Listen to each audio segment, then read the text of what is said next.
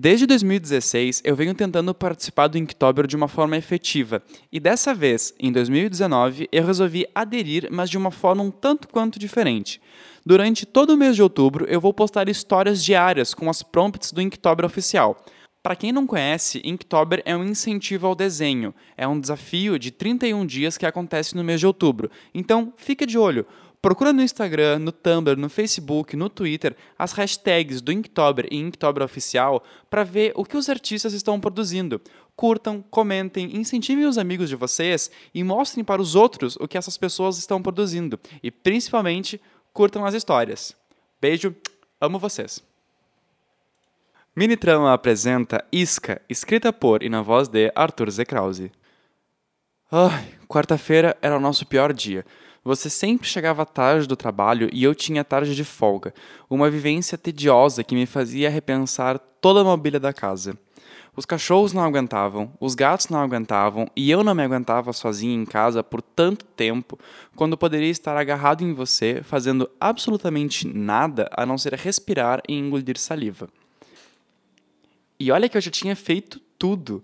Assisti televisão, dormi, li duas páginas de um livro no sofá, tomei banho, fiz bolo, li mais duas páginas no sofá, mas dessa vez de cabeça para baixo, treinei bananeira, virei camarota na nossa cama, dancei com o cachorro, assisti mais televisão, dancei com clipes de música, cantei com clipes, chorei com clipes, penteei os gatos, aspirei o chão, lavei as paredes e por fim deitei no chão e contemplei o teto onde o ventilador girava rapidamente.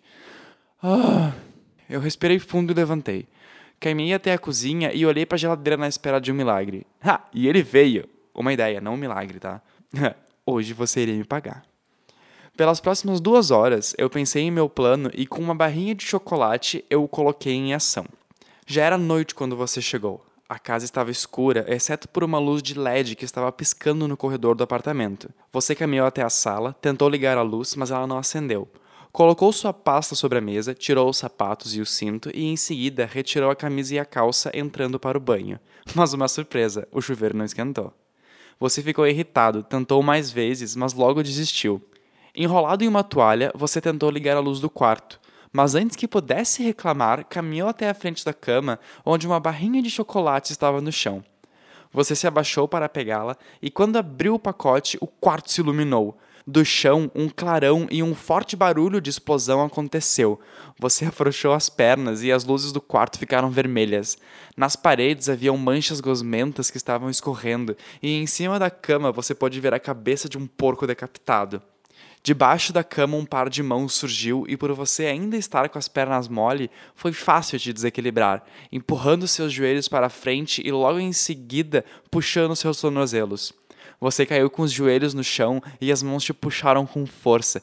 Você gritou alto e agudo e as mãos te puxaram por onde conseguiram te agarrar.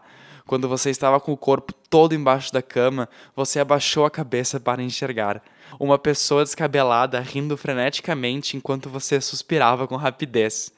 Eu ri ainda mais alto daquela situação e, como quem não aprontou nada, peguei a barrinha que você tinha arremessado no chão e a comi. Completamente satisfeita.